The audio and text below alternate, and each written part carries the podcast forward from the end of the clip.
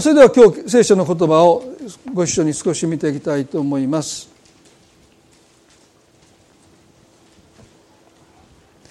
先週からキリスト教と仕事との関係についてご一緒に学んできました。出エジプト記のにじゅう章のはち節からじゅう節までをまず少し読んでみたいと思います。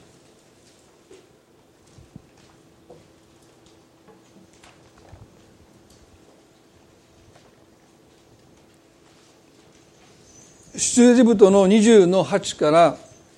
じゅうです。安息日を覚えて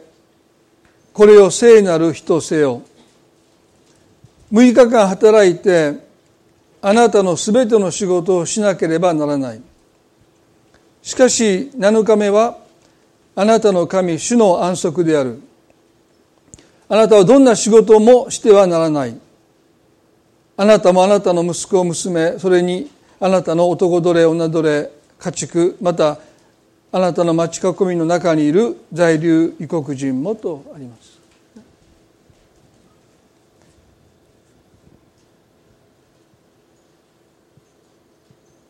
キリスト教の世界では日曜日のことを安息日と呼びますよね。で、神様はエジプトを出た推定にひゃくまんの民が今のイスラエルに移り住む前にこのじゅっかいの戒めを与えられました。それは安息日を覚えてそれを聖なる日とせよとおっしゃった。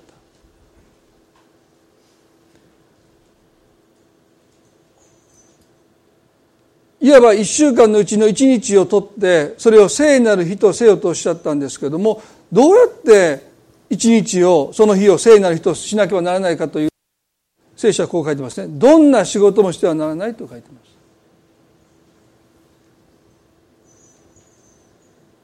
まあ、この戒めがもう何千年前にモーセを通して与えられたわけですけども、にせんねんの、まあ、それから何千年も経った今のイスラエルでもこの戒めをある意味で文字通り守ろうとしていますね。まあ、皆さんにも繰り返しになりますけども、厳格にこの聖書を守ろうとしている人たちはですね、日曜日に車を運転しませんよね。料理を作りません。まあ、一番私が驚いたのはイスラエルのホテルで前日ですね、そのスタッフの方がもう目の前でオムレツを作ってくださったりコーヒーを給仕してくださったりするんだけど、次の日食事に行ったらですね、誰もいないんですね。コーンフレークと牛乳が置いてるんですよ。どうしたのかなと思って、そして聞くとですね、今日が安息日なのでスタッフは給仕だからもう前の日ともう全然違うんですよね。前はもうオムレツ作ったりなんかいろんなものを作って給仕してくださってるのに、もうポンポンポンのものを置いてるだけで自分たちでコーンフレークに牛乳入れて食べるだけで、コーヒーも前の日からセットされたものをボタンを押して自分でこう運んできてですね、ああもう徹底してるなと感動しました。そしてエレベーターもね、全回止まりますからね、押すのが仕事でになりますから。で、高層マンションが大変ですよ。急いでたらチーンチーンチーン、何回止まんじゃないってずーっと待ってる。でもそれでも彼らは押さない、ね。まあ、文字通りこの聖書の言葉を実践しているわけですね。でも聖書の話をしましたけども、でも果たして神様がどんな仕事もしてはならないとおっしゃったのはそういうことなんだろうかって、ね。大切なことは行為ではなくてなのかめにもまだ仕事をしようとする心の問題だということを話をしました、ね。まあ、私ね、時々驚くことがあるんですけども、ある教会ではね、日曜日に仕事をしなければならない仕事は極力しないようにと、そんな指導があるということを聞いてびっくりしました。毎週朝から晩まで働かないといけない仕事をクリスチャンが選ぶっていうのはちょっと気をつけた方がいいかもわかりませんね。毎週ですから。だから死ぬまで、まあ死ぬまでというか仕事辞めるまで教会来れないというのはちょっと残念ですけども、まあシフトで日曜日に仕事が当たって、まあ日曜日に仕事がしなければならないという場合はあると思いますよね。で、そういうことを禁じているわけじゃありませんね。むいか働いたのにそれでも満足しないでなのかめにも働こうとするその心の問題を神は取り扱っているんだろう。で、聖書を話をしたのはですね、安息日を聖なる日とするとは、私たちが生産性とか有用性ですね、自分には価値がある、自分には自分は役立っているんだということを証明することをやめる日なんですね。すなわち神様がこの天と地を作られた時にこうおっしゃいました。非常に良かったとおっしゃった。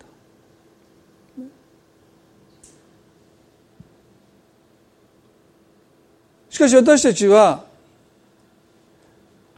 神様が私たちを見て非常に良かったって言ってくださっているにもかかわらず、私たちは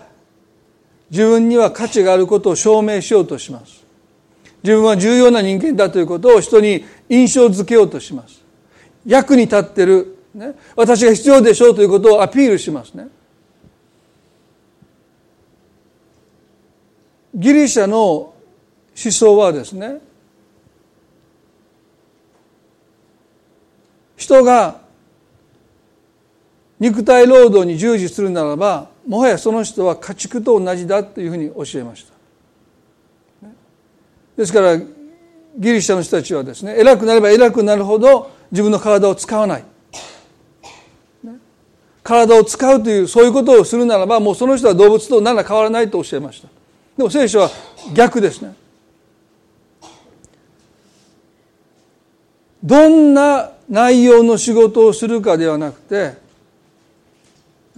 なのかめまで自分には価値がある、自分には役に立つ、そういうことを証明しようとするその心こそが人を動物と等しくしていくんだと教えます、ね、私たちの価値は神に似るものとして作られていることにあるんだと聖書を教えます。何ができるのか、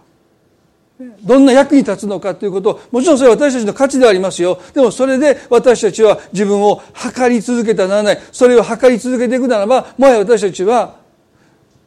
どんな立派な仕事をしても神の目には動物と変わらないんだ。人が人となるためには私たちは神に似るものとして作られたということを、神様が私たちをご覧になってありのままの私たちを見て非常に良かったと高価で尊いとそうおっしゃってくださっていることを私たちは受け入れていく日ですね。神様の物差しで自分を測る日が安息日です。ですから次の日の仕事のために体を休めるということだけで安息日を過ごしてしまうならば、基本的に私たちは死ぬまで自分には価値があることを証明しようとして生きていかなければならない。それだともう動物と同じなんだっていうんですね。私たちが大きな怪我をしたりして病気になったりして働けなくなったとしても、人のお世話にならなくならなくなったとしても、私たちの価値は損なわれないです、ね、それは神に似るものとして私たちが作られているからです。そのことを自らに言い聞かせる日が安息日ですね。だから何もしてはならないんですよ。先週言いました、ぼーっとしないといけない。でその夜に私胸が痛くなってですね、これはちょっとで病名見てるとストレス性から来てるというあの肋間神経だと思ったんでね、でそれストレスから来るって、ああもう神様これはハワイに行けっていうことかなって、にかげつぐらいハワイに行ってきなさいというメッセージかなと思ったら突発性でしたので、休暇の計画がなくなりました。まああの仕事とどう向き合うのかっていうのはやっぱり私たちクリスチャンにとって非常に大事ですよね。ユダヤ人たちは安息日を聖なる日とするために何をすべきなのか、それは仕事をしてはならないというふうに教えて書いてあるので、そうか仕事っていうのは俗なんだ、俗なものなんだって、それをしなければ安息日が聖なる日になるんだったら、仕事っていうのはむいかかんに属している仕事っていうのはこれは俗なものなんだっていうふうに考え始めましたよね。それがますます極端になっていって、まあ、中世の時代はですね、もう神殿で神に仕える以外の仕事はもう本当にそれは俗な仕事だっていうふうにもう完全に分かれてしまいましたよね。ですから宗教改革でルターがしたことはですね、まあふたつですよね。信仰義人と万人祭司ですけども、その中でこの万人祭司でルターが強調したのは、神様は全ての人に天職を与えたということを彼がもう一度強調しました。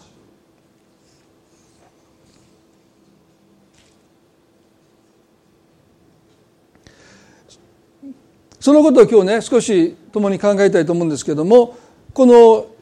キリスト教にとっての職業観というか仕事というか労働がどのように見なされているのかっていうのは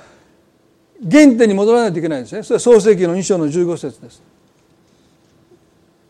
創世記のにしょうのじゅうごせつに戻ってみたいと思いますね。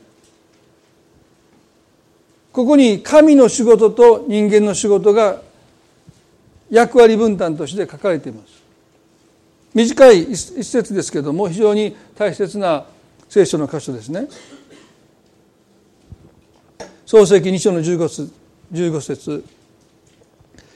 神である主は人を取りエデンの園に置き、そこを耕させ、またそこを守らせたとあります。この短い創世記の一節によっつの動詞が出てきますね。取る、置く、耕す、守るです。登場人物はふたりですね。神と人です。そしてそれぞれにそれぞれの役割分担があることもこの箇所は示していますね。今日まあ、時間がどれだけ許されるか分かりませんけども、まず神様の仕事、神様の働き、その分担をですね、まず取り上げたいと思います。まず最初にこう書いてますね。神は人を取りと書いてます。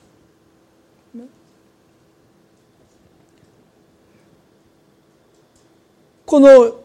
神が人を取られたというこの表現はですね、神様が人をご自分の働きのために選ばれたという意味です。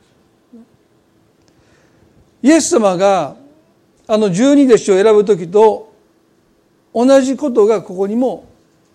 記されていると思いますね。ちょっとその箇所を読んでみたいと思いますけども、マルコのさんのじゅうさんにこう書いてます。さてイエスは山に登り、ご自身のお望みになる者たちを呼び寄せられたので彼らは身元に来た。じゅうよんせつで、そこでイエスは十二弟子を任命された。それは彼らを身近に置き、また彼らを使わして福音を述べさせと書いてます。皆さんここでね、イエス様がお一人で山に登って、そしてご自身のお望みになる者たちを呼び寄せられたと書いてます。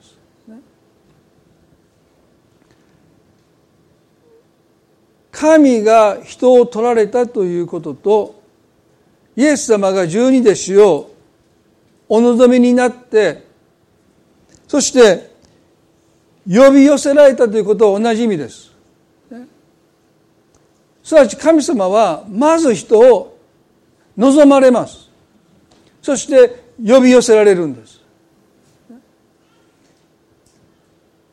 言い換えれば神様は全てのクリスチャンを望まれて呼び寄せられたと言えます。私たち一人一人も神様の働きに携わるために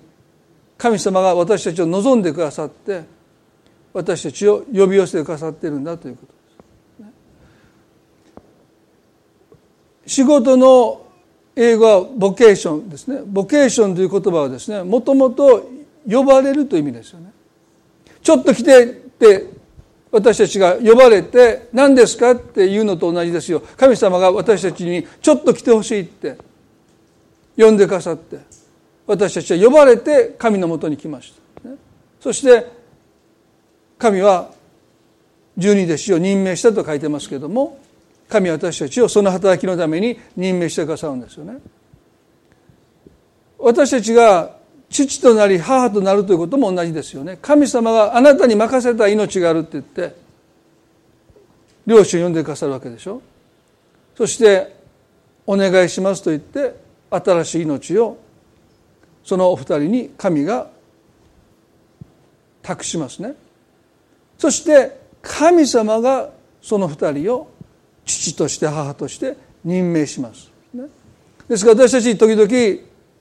親として自信をなくすときにね、神様が私を任命してくださったということにもう一度立ち返らないと自信を喪失しますよ。子供が反抗期になってね、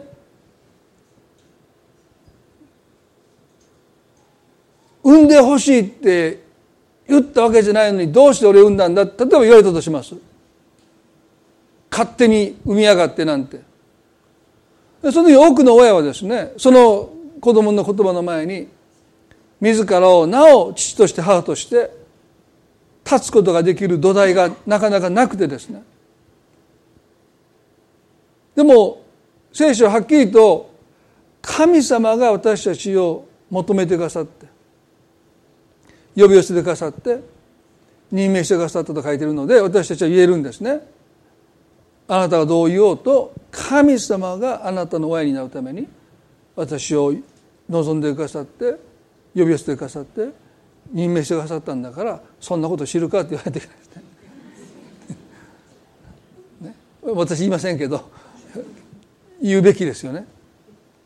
あなたがどうこうじゃないんだって、神様が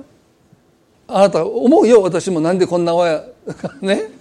時々思う時あるけどもよくわかんない。でも神が望まれて呼び寄せてくださって任命してくださったんだからつべこべ言うなと言いたいですね。なかなか言えない時ありますけど、でもどんな仕事であっても順番はまず神が皆さんを望んでくださって呼び寄せてくださって任命してくださってその仕事に使わせてくださっているというこの順番は変わらないですよ。あ、皆さんが意識してようが意識し、してまいがですね、そのことを私たちはまず覚えたいですよね。マタイのにじゅういち章に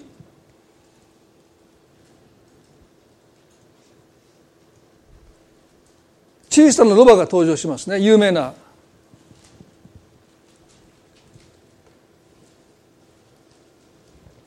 イエス様を背中に乗せてエルサレムに運んだロバですね。で、この下りってのは非常に重要ですよね。安息日が近づいてきたのでイエスはエルサレムに向かわれます。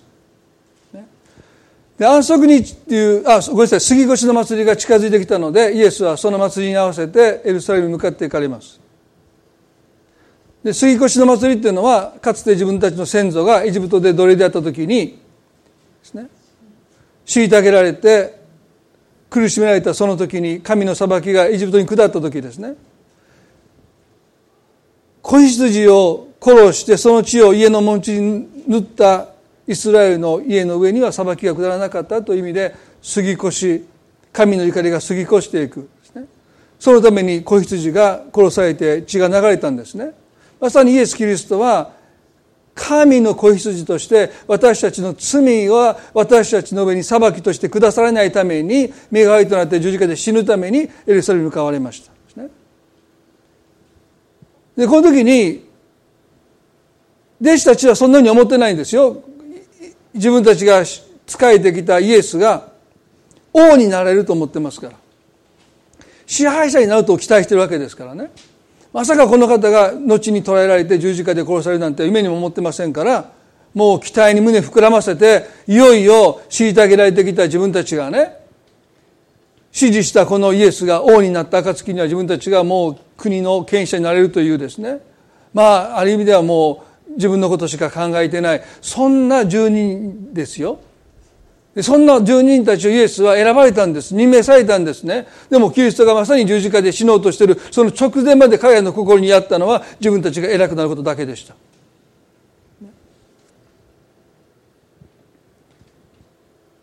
イエスはそのことを見抜いておられた。その上で彼らを選んでいるんですね。ですから神にとってあなたを選んで期待外れだったってことはありません。もう分かって選んでるからね。皆さん安心してくださいよ。イエス様だって十二弟子、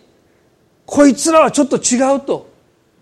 他のやつらとは違うって、本当に私のことを考えてるってね。皆さんリーダーだったペテロはどうでしょうか。イエスがエルサレムに行って十字架で殺されることを告げた時に何て言いましたか。神の恵みがあなたにありますように。ここまでいいでしょ。そんなことが起こり、起こるはずがないと言いました。まあ感動的な場面ですよね。でもイエスが何とおっしゃったのか、下がれサタンで。あなたは神のことを思わないで人のことを思っているって。人のことを思っているってどういう意味でしょうか。全人類のことをあなたは思っている。そういう意味じゃないですよ。あなたは自分のことしか考えていない。イエス様あなたに従ったさんねんはん、私はまだ賃金、給与を受け取ってませんって。たんまりもらえると期待して漁師を辞めたのに、あなたに死なれたら困りますって。全ての人の罪の償いとしてご自分が十字架にかかって死のうとされているこのキリストの死を前にして、ペトロの頭の中にあったのは自分の報いだけです。人って自分のことしか考えないんですよね。全人類の救いのために満を持してというか、時が満ちて神ご自身が人の姿を持ってこの地に来てくださって、さんじゅうねんの生涯を大工の息子ヨセフの子として過ごされて、交渉外に入って、まさにもうエルサレムに入って十字架の上で死のうとされているその時に、彼が考えていたことは、自分がイエスに従ったたったさんねんはんの報いをまだ私は受け取ってないって。最近ね、皆さん残念なニュースがありましたね。アイドルの方がひき逃げしたということでね、芸能界を辞められたわけですよね。バーンってぶつかって人が倒れたっていうことに知りながらですね、そこを立ち去っていった。なんでそんなひどいことを彼女がしたのかって、多くの人はすごいバッシングしてますよね。でも時々思うんですね、もし私たちが同じ立場で人をぶつけた瞬間、その人のことをパッと思うのか、自分の身のことを考えるのか、ね、私自信がないんです。まあ逃げる逃げないは別としてですよ。逃げる逃げないは別として、バーンってぶつけた時にその人どうどういう風になったのかって、お怪我はないかってまず思うのか、どうしよう人をぶつけてしまったって自分の身を案じるのか、まあおそらく きゅうじゅうきゅうてんきゅうパーセント 私たちは自分の身を一瞬案じるんじゃないかな、ね、牧師としてやっていけるかなとかですね。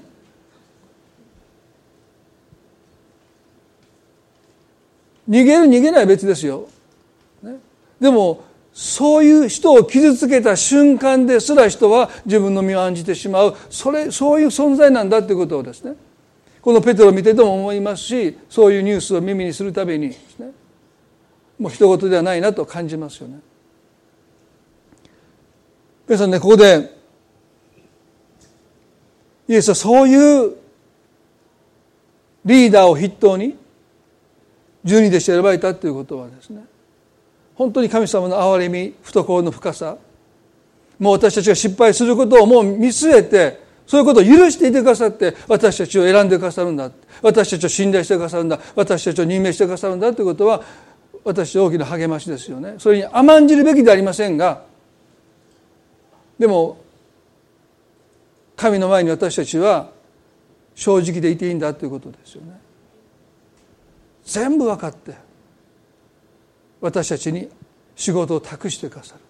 る。どんな仕事であってもあなたに託したいって私たちを望んでくださっているということを私たちは忘れてはならないでしょうね。ここでイエスは弟子たちに、二人の弟子にこう言いました、ね、村に行って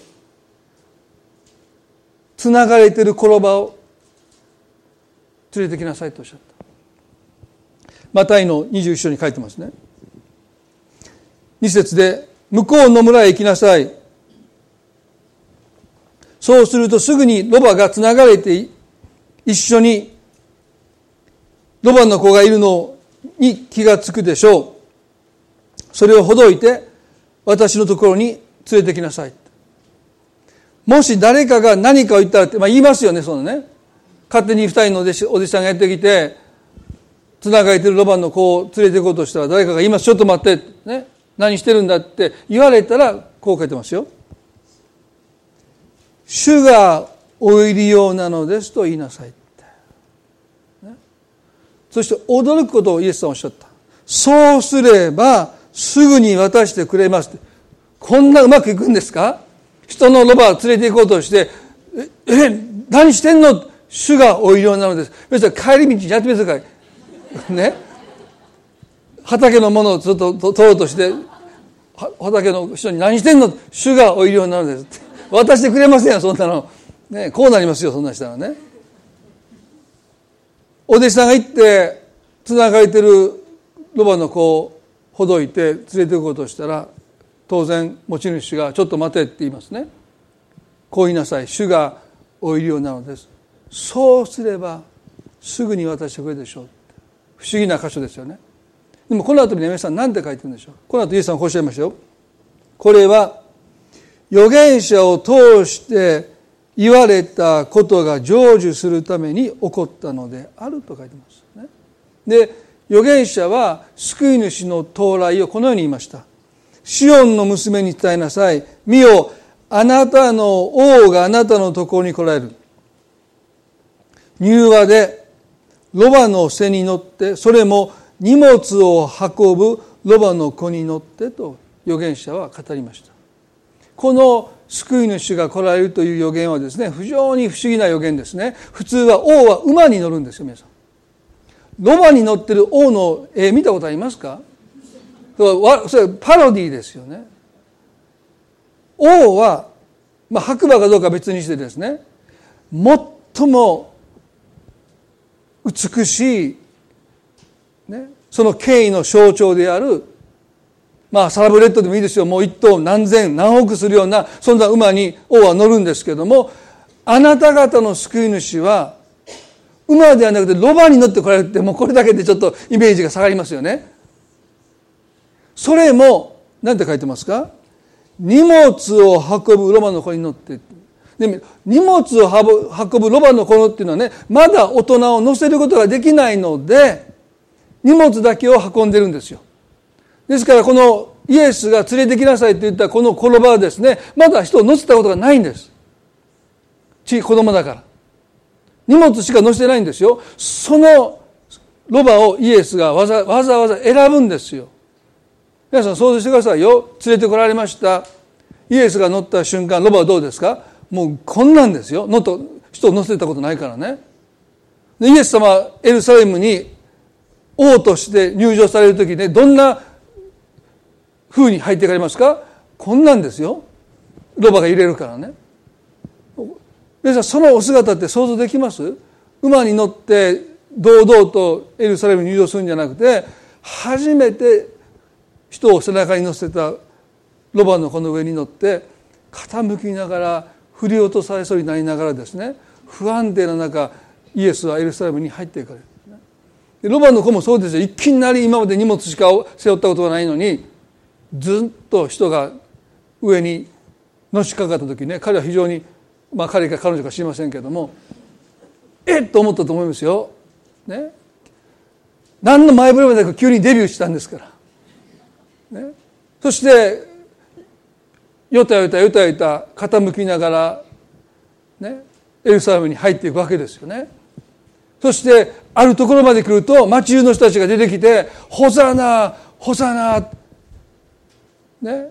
急に何か知らないけどもお祭り騒ぎですよ。歓喜の声が湧き上がりますよ。人々が自分の服を脱いで、そのロマの通る道にそう引き締めてですね、王様をエルサレムに歓迎する人たちが溢れますですね。そしてロマを何事か、何が起こってるか分からないんだけども、その歓喜の中に彼も招かれていきます。この姿はね、私たちキリスト者の姿ですよ。私たちが栄光を受けるわけじゃないんだけども、私たちの神様主が栄光を受けになるときに、その中に私たちも招き入れてくださってるんだということ、ね、皆さんロバの気持ちになってくださいね。難しいけど、ね、急に自分の背中に成人男性が座るわけでしょ。心の準備もできてないし、戸惑いもあるし、もしかしたら怒りもあったかも分かんないですよね。急に乗ってきやがってってでしょ。でもそうやって右に傾き左に傾きながら、ね、エルサレムに向かっている途中に、そのロバが目にしたのは、街中の人たちが誰か分からない自分の背の、背の、背に座っている人を歓迎している。そして私までも一緒に歓迎してくださっている。その歓喜の渦の中に彼自身も招かれていることに、どれだけ大きな光栄を覚えたでしょうね。皆さんね、三浦綾子さんという方は皆さんご存知ですよね。三浦綾子さんの牧師をしたのが榎本という先生ですよね。で、彼は自分のことをね、チーロバと言いました。で、これはまさにこの箇所のこのロバのこのことを彼は自らに重ねて、私は小さなロバの子供ですと言って生涯を牧師として歩まれた方ですよね。三浦綾子さんがチーロバ先生という本を書いたので、一躍この榎本先生はですね、有名になりましたよね。で、彼はごじゅうにさいで地上の生涯を終えました。ね、肝炎が悪くなって、まあ、手術をしたんだけども帰らぬ人になりましたですね。で、それは渡米先のアメリカで体調を崩されて入院して手術をしたんだけども助からなかった、ね、で、この方があの牧師を辞めてアシュラム運動のために渡米することを決意した時に、奥様はすごく反対されたそうですね。もうその時から体調が悪かった。もう肝臓の数値が良くなくて、医師からはドクターストップがかかっていて、で、奥様も渡米することでの負担ですね。ですからどうぞもう行くのをやめになってくださいと、まあ、随分反対されたそうですけれども、まあ、そこで彼が奥様を説得するためにおっしゃった言葉をですね、少し紹介したいと思いますね。まあ、でも実はこの後渡米して肝炎がひどくなって結局は亡くなれたんですけれども、その渡米することを反対する奥様に向かってね、彼はこう言いました。なあ和子、僕も無理やと思うんやけどな、人間走るべき道のりというものが定まっとるんやないか、ないやろうか。僕の命は大事にしたところであとどれほど残ってもおらん。それを僕はよう知っとんのや。主がお入りようという言葉を聞き流して、何ヶ月か命を流らえるより、キリストをこの背にお乗せして、とことこ歩いているうちに死ぬ方が僕にはふさわしい。本望や。僕はな、何としても神の言葉を聞き流すことができへんのやと言いました。この言葉に奥様は反対を取りやめて、そして渡米することを許されます。そして渡米先で彼は命を落とすわけですけれども、皆さんね、彼の生涯を貫いたのは、主がこんな死にかけてる私ですらもお入りようとしてくださっているということ、もう知っとるんや、もうこの命が長くないこと、それでも神様が私に仕事をしてほしいって、私のようなものを求めてくださって読んでくださって任命してくださるんであれば、私はとことことしたあの転ばが左に傾き右に傾きながらですね、まっすぐ歩けないで、もう今にもその背中に乗せた主、主イエスを、全世界が待望した主イエスをもう地に落としかけそうになりながら、そんな転ばをあえてイエスがご指名してくださって選んでくださった。快適な安定した乗り物としてではなくてですね、時にはもう振り落とされそうになるような不安定なその転ばをイエスが選んでくださったということは、まさにそれは私たちをも神はそのように選んでいてくださって、こんな不完全な、こんな未熟な、でもそれを分かってあなたにでも託したいんだ、そんな仕事を神様が私たち一人一人に持っていてくださる。それがどんな仕事であろうとですね、あなたにしかできない仕事として神様があなたを任命し、あなたを選んでくださり、あなたをその仕事を託してくださっているとするならば、どんな仕事、どんな作業、どんな労働であったとしても、その働きはイエス様を背中に乗せて、イエス様を知らない人のもとに、イエス様を必要とする人のもとに運んでいく仕事なんだって。ですから内容はどんな内容だって、その仕事の本質は、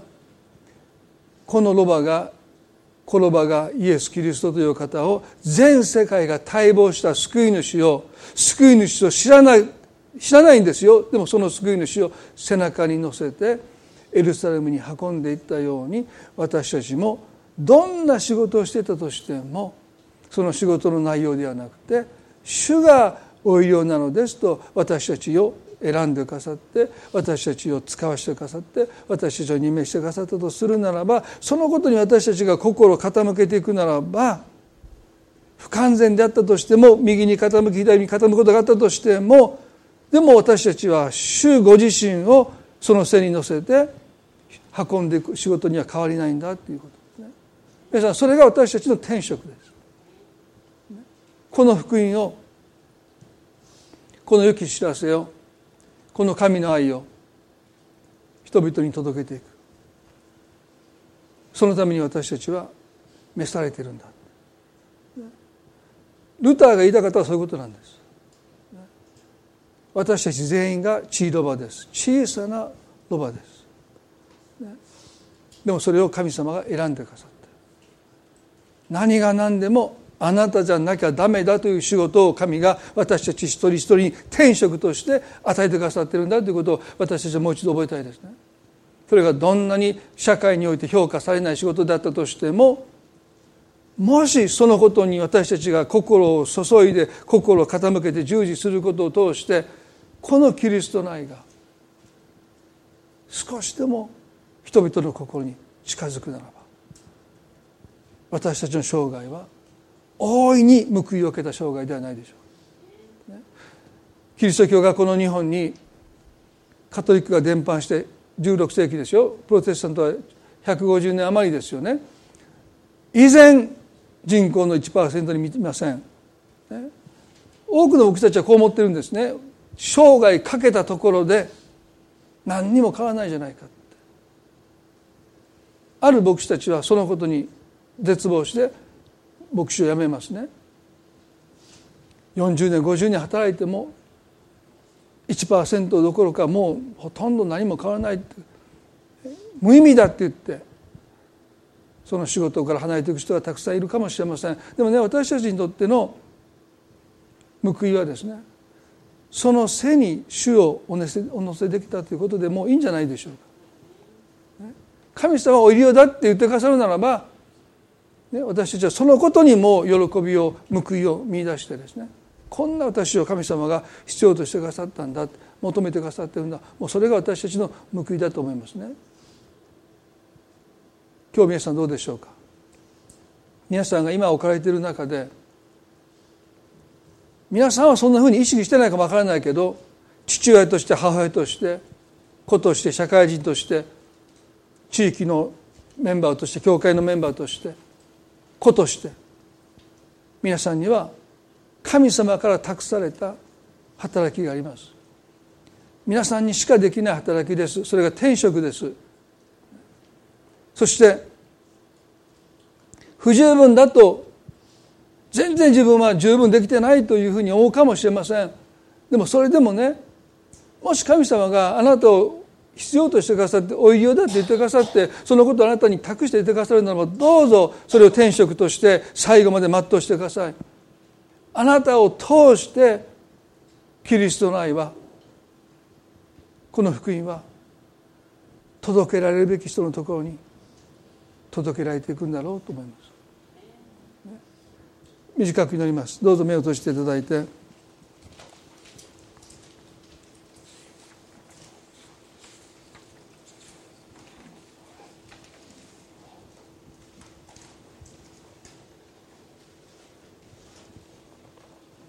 どうぞ目を閉じたままで構いません。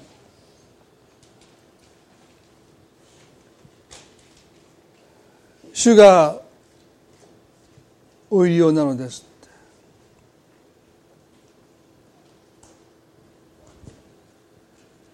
神様は今日私たち一人一人にそう語ってくださっていると信じます。私なんて何の役にも立ってない、いや迷惑ばっかりかけてる、あなたそう思うか分かんない。でもそのことすら、もしかしたら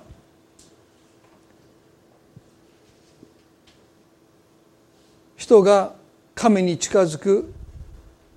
助けになっているのかもしれません。多くの人が神様と出会うその歩みにおいてですね、そのきっかけになった人々たちは、時には心に痛みを与えた人たちです。今日ローズさんが小さな女の子の話をしてくださいました。にかい人身売買されて、にどめに彼女を飼った人は棒で彼女を殴ってる。ひどい人だって私たちは単純に思います。でもその後の彼女の人生を思うと、それがなかったらね、彼女ハッピーホームに来れなかったし、高校を卒業して夢に向かって歩まなかったとも言えます。どんなひどい人も神は益を生み出すために用いられるんだって思います。それはこの女性がしたことを肯定することでありません。それはひどい行為です。すべきことじゃありません。でもたとえ、たとえ人がそういうひどいことに手を染めても、神はそれを益に変えてくださる方、彼女はハッピーホームに連れてこられます。そしてその中で本当に愛を注がれて、立派な人に成長していったということをお聞きしたときですね、あなたが役に立とうが役に立たない、喜ばれようが悲しまれようが、でもやっぱり神様にはあなたを必要としてくださり、あなたにしかできない働きを神が与えてくださっているという意味においては、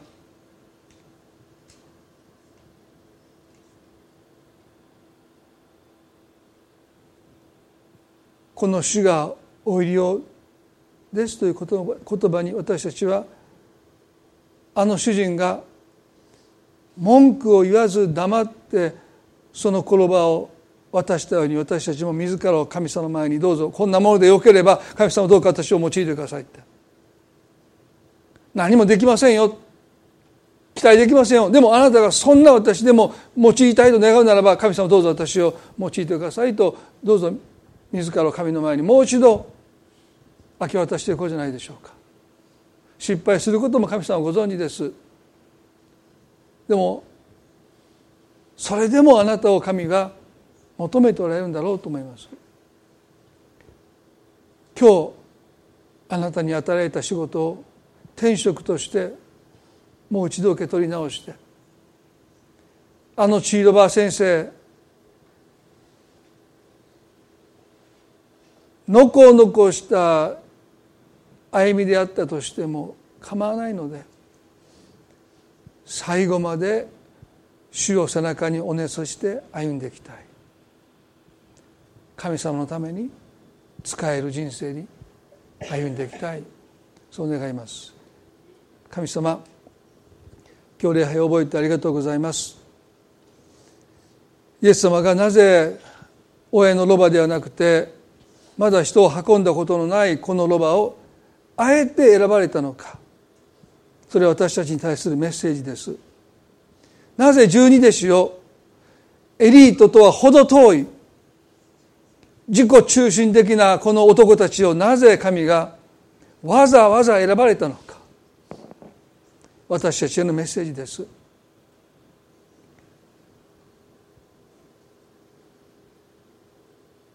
この弟子たちから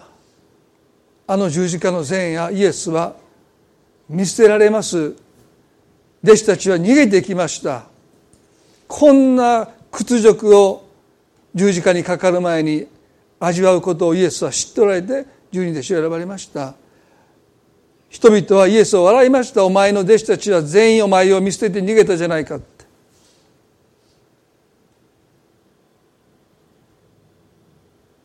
そんなことイエスは分かっておられた。だからこそ荷物を運んだことのない、荷物を運んだことしかないその転ばをあえて選んで、その背に揺られながらエルサレムに向かって行かれたこのお方の心は、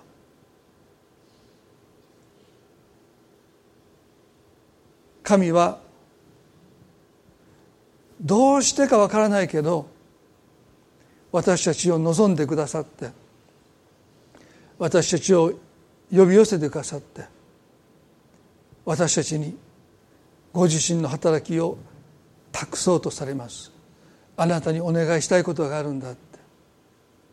大切な命を私に代わってお世話してくれないかって、大切な人を私に代わってケアしてくれないかって。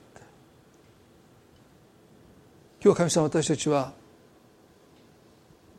そのあなたの招きに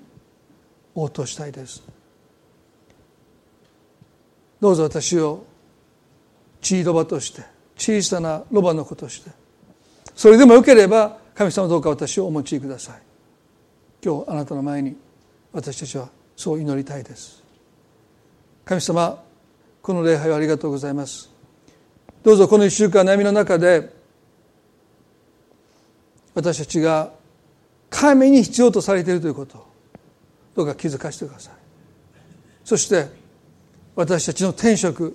私たちの使命、あなたを運ぶその働きに、どうぞ私たちがますます従事できますように。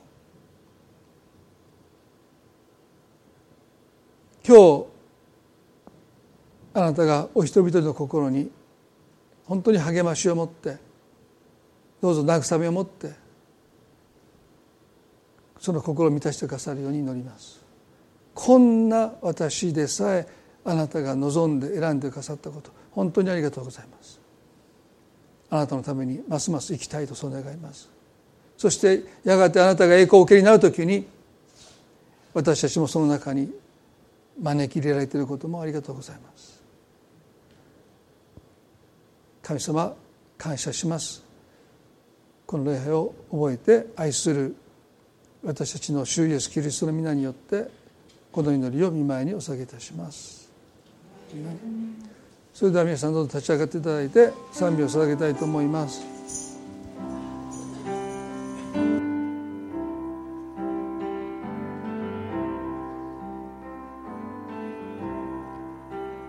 弱いものにも強いと言わせ、貧しいものでも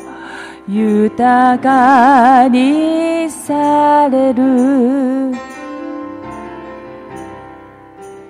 見えないものものには見える目与え、それが主イエスのなされる御業。おさな、おさな、神の子羊。おさな、おさな、よみがえりの主。おさな、おさな、神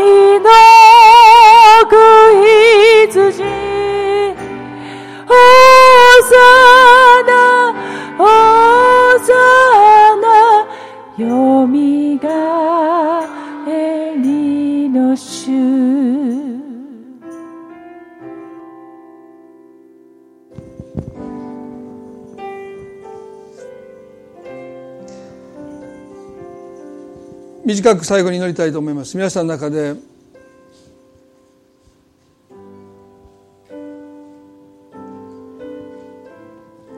あのロバが急に背中に人がまたがって、その重さに耐えきれそうになくなっていって、なんでこんな苦しいことが、こんなに辛いことが、前触れもなく説明もなく自分の人生に押しかか重くのしかかってきたのか。皆さんの中で今急に心が押しつぶされそうになるような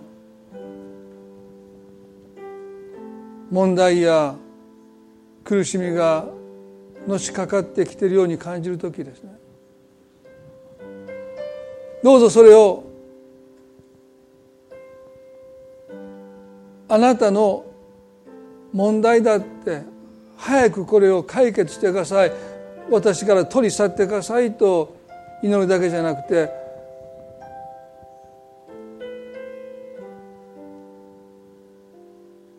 全世界の救い主が自分の背の上にまたがれ座っておられた。もしロバがそのことを知ることがもしできたとするならば、彼の心は完全に変わったと思いますね。喜びで満ちたと思いますよ。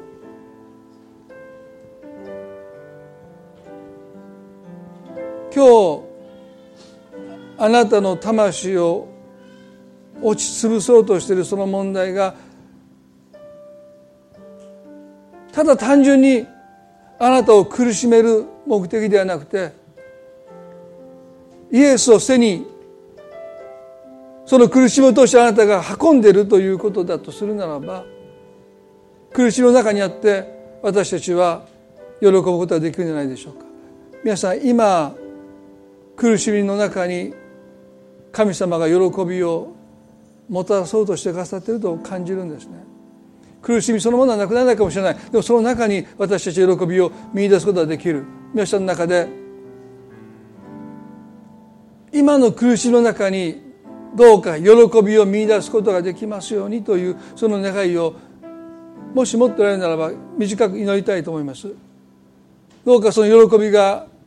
苦しみの中であなたを支えますように。神の刑罰ではなくて、神の使命として苦しんでるんだって、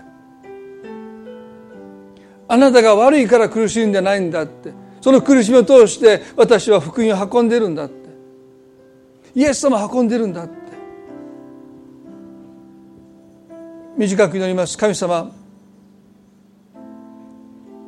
あの小さなロバのことを考えます。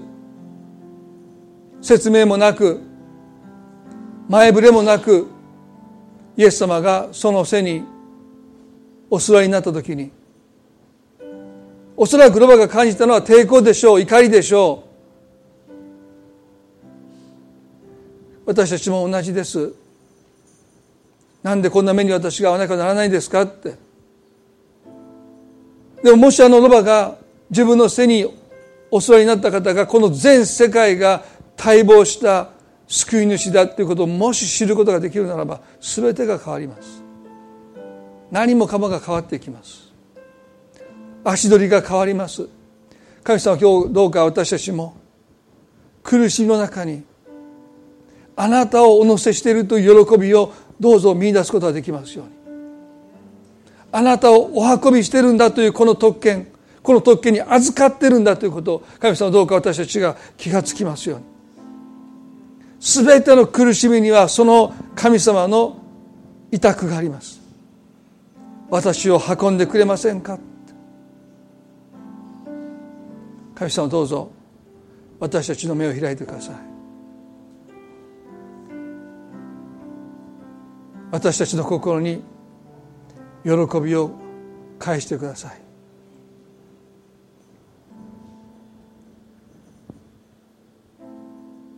神様が私たちの中にその働きをしてくださっていることを信じて感謝して、イエス様の皆によってこの祈りを御前にお捧げいたします。